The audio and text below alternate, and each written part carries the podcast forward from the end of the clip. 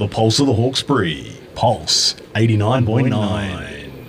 As I said to everyone earlier, we'll be talking to Robyn Preston later today, and I've got Robyn on the line at the moment. How are you going there, Robyn? Busy day for you? Oh, look, a busy day for everyone today again. It is, isn't it?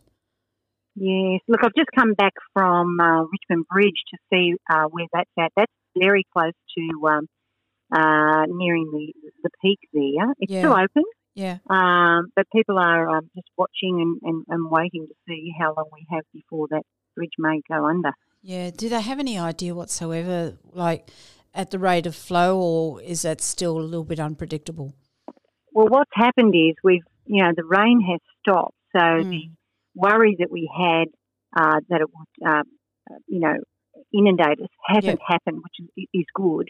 Mm. Um, we have to wait for the next few days, though, because what's happened is uh, it sort of puts us into a, a false sense of security here. Mm, We've got now the catch-up time with the waters flowing downstream mm, in the Nepean catchment because they've been sitting around for so long they haven't drained away, Mm. and we will see uh, more of that tomorrow. So, Mm. you know, we've got um, uh, evacuation centres have been stood up in North Richmond, um, at the community centre in Yeah. Richmond at the Richmond Club, and Yeah. at Castle Hill. Mm. Um, so at this stage, there's not many people going there. People are. We've had so many dress rehearsals. This is the fifth one in Yeah. 18 months. yeah. Um, so I guess we're better, getting better at that. But the problem we've also got is um, landslips uh, are possible as well. So we've just got to be cautious of the roads that are kept open or closed. Mm. And, uh, and and Wednesday to Friday, we're going to uh, have more rain predicted. Thursday, Friday is going to be the worst. Mm. Do you know, it's funny you should say those things about the landslips. I saw a post on uh, Facebook and it had uh, going through floodwater and potholes, and underneath this pothole, it had opened up so much underneath that the pressure of the car just ripped open like a huge, huge, like sinkhole, you know? And I think, if anything, it should tell people, you know, just really, if you can't see it, don't go there. Look, and that's the thing. People, you know, there's flash flooding as well. Mm. Uh, all of a sudden, banks are collapsing and, and putting through a lot of torrid uh, water Mm. through roadways that were normally safe. So you just can't take that risk because what it does, it actually deploys the, the SES into areas where perhaps they should be doing other things, Yeah. uh, and they have to drop that and go and rescue people because they took that risk. Yeah, yeah, no, I hear you on that one. Uh, look, what about the uh, Colo? Colo's copping it actually pretty badly this time in McDonald Valley, but um, the Colo, I was talking to um, Endeavour Energy, and Peter said to me that they've isolated them off up at Colo because of what's going on up there. So they're, it, it, no two floods are the same, are they? No, you're right. And Putty um, Road, the Colo River Mm. there, uh, there's major uh, levels of, flooding today, later today. Yeah. So they're they're in the worst position at the moment. And Mm. and you're right, the, it, the waters are moving around, Yep. uh, and it's it's it's hard to know where's next. I mean, I, my backyard in Richmond is just like a swimming pool, and I've Mm. never seen that. And it just comes in by stealth. Mm, mm. It's not as if you're waiting for the rains to subside. They've gone, but the water's still coming in. And the Richmond lowlands um, have had a dreadful time Yeah. at the moment. I know that a lot of people have evacuated um, all their goods, their tractors, and their horses, but Yeah. um, it's just that we keep having to do this. Yes. There's a really good. I want to draw people's attention to, to the new warning systems that we've got. I don't know whether you've been able to talk about that. No, go for it. Go Um, for it. But look, that's that's an important thing. The SES website is excellent in relation to that, and it, it's got um, a hazard watch tool. You can go in there and put your suburb, and it'll tell you where uh, the water is around your suburb. It's, it's a really good mapping system. Mm. So I'd encourage everyone to go to that website, the um, SES website, Mm. to be able to see um, just where your um, property is impacted with the floods as they know it. Mm. And we've got, um, um, you know, we've got um, cameras at the different um, Yes. bridges as well. Yes. Um, Yarramundi Bridge is always the first to go, yes. uh, and, and that's well and truly under. But uh, at this stage, the Richmond Bridge is still open. Yes. But it's peaking. It's, it's going right to the um, yeah. the, the levels of the, uh, the the road. It's Yeah. almost there. Do you know, I'd have to say that the uh, camera, live cameras being put up at Yarramundi, and I think there was a couple more put in. Was Sackville another one that had the live camera? Yes. And was there one in Colo as well?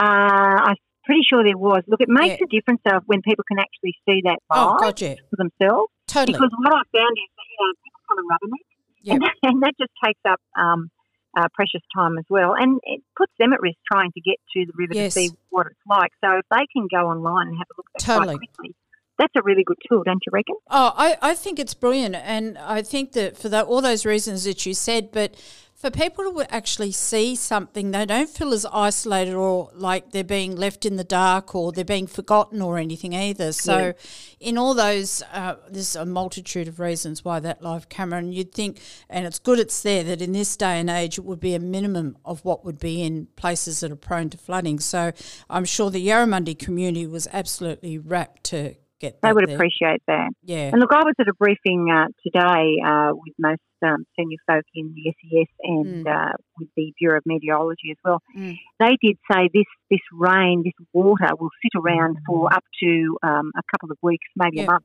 Yeah, for sure. So uh, we're not out of the woods yet. It's not going to be as severe as the July flooding, Mm. but uh, we just have to be very vigilant the Mm. next few weeks. When I was talking to uh, Endeavour Energy earlier today, uh, he mentioned to me that they've made changes uh, and that the changes that they've made have increased uh, the level of flooding before they need to isolate people in both Pitt Town and going out around the Hawkesbury as well. And even that is another wonderful thing that's happened because if we don't have electricity, a lot of our communication devices fail as well.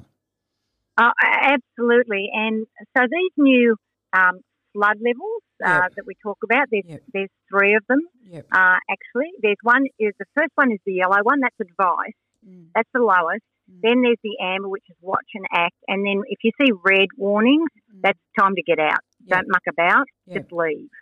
Um, at the end of the day, uh, you know, possessions, I know they're valuable, but Mm. lives are so important to look after and Mm. care for. So, Mm. um, you know, it's an easier way to, to look at the um, advice, Mm. watch and act, or emergency warning uh, system that was, Mm. and that was um, introduced on the 30th of September. Oh, right, okay.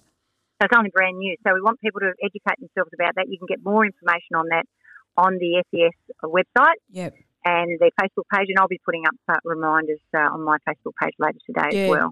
Yeah, that'd be good because I think that those little sort of things that are changed to make it easier for people is very good because some people are visual people and they want to see those things. Well, I am absolutely. That's why I, actually like to go out to the uh, the bridges and, and, see where they're at, and, and maybe you know post that straight away. But that's for people who aren't as savvy and, and know where to go to Yeah. look for these Yeah. types of um, links. But I'll put that on my Facebook page too, so, so I can click Yeah. on those. Look, the SES are doing a fantastic job out there. As I've got to always take my hat off to them. Uh, They always do, and um, Yeah. eh, this won't be any different. No, it won't. Look, um, I just want to touch on the subject of the Warragamba Dam and the wall. I mean, the wall's great. It's great, fantastic. But really, people will be asking, though, Robyn, I mean, what about mitigation? Why can't we have that level put down? And I think that's a really good question, and, and uh, I support that question. And Mm. in Parliament, I, I wanted two things. Firstly, was the raising of Warragamba Dam Wall, Mm, and uh, we've gone out this week and announced how we're going to fast track that. mm, And secondly, is looking at flood mitigation on the, the dam as it is, rather Mm. than just a catchment for water. Now, I've actually arranged for uh, the Mayor of Hawkesbury, uh, Sarah McMahon, uh, to come into Parliament on Thursday and meet with the Water Minister, Kevin Anderson, and myself uh, to talk about that specifically. So I'll be able to expand on that uh, later on in the week. I think that that you know the people would probably be thinking that that mitigation probably was more important than raising the dam wall first because the mitigation's an immediate thing, whereas the dam wall will take a while to do. Do you, can you Well, see how that have a role be? to play. Hmm? Yeah, look, they both have a role to play. They do, they Um, do. When I was out at the dam uh, when we made the announcement, uh, what we had was uh, I was talking to the, the folk that manage the dam, and it Mm. was at hundred percent, and they were spilling seven gigalitres a day there. Mm. Uh, you know what my community has said. Well, look, uh, look, sure we get that, and we understand it is for uh, water preservation. Mm. The other thing is though that in 1960, when this was opened, Mm. that's what it was built for. Mm, Since then, we've had many floods, like Mm. five floods in 18 months here in Hawkesbury, mm, and don't we have to look at how we manage that dam? Mm. Because uh, Water New South Wales are actually doing what they're supposed to do according to their contract and what's in the Mm. legislation. So I'm very mindful of that. Look, I'm on the same page as my Hawkesbury people are, and Yeah. it's my job to keep advocating. Yeah. It doesn't happen overnight. No. So I can't get a quick fix, and I want to manage people's expectations on that. Mm. Sometimes it takes me a while to get these things over the line, Mm. Mm. um, but I, I'm, you know, I need to get the support of those senior ministers in the cabinet who Yeah. come to the party on this, and so, um, you know, I'm actually asking for Water New South Wales to come out to Hawkesbury and talk Yeah. to key stakeholders, and they're going to be doing that in the next six months. Yeah, Uh, that'd sorry, be great. In the next three weeks, I should Three say. weeks.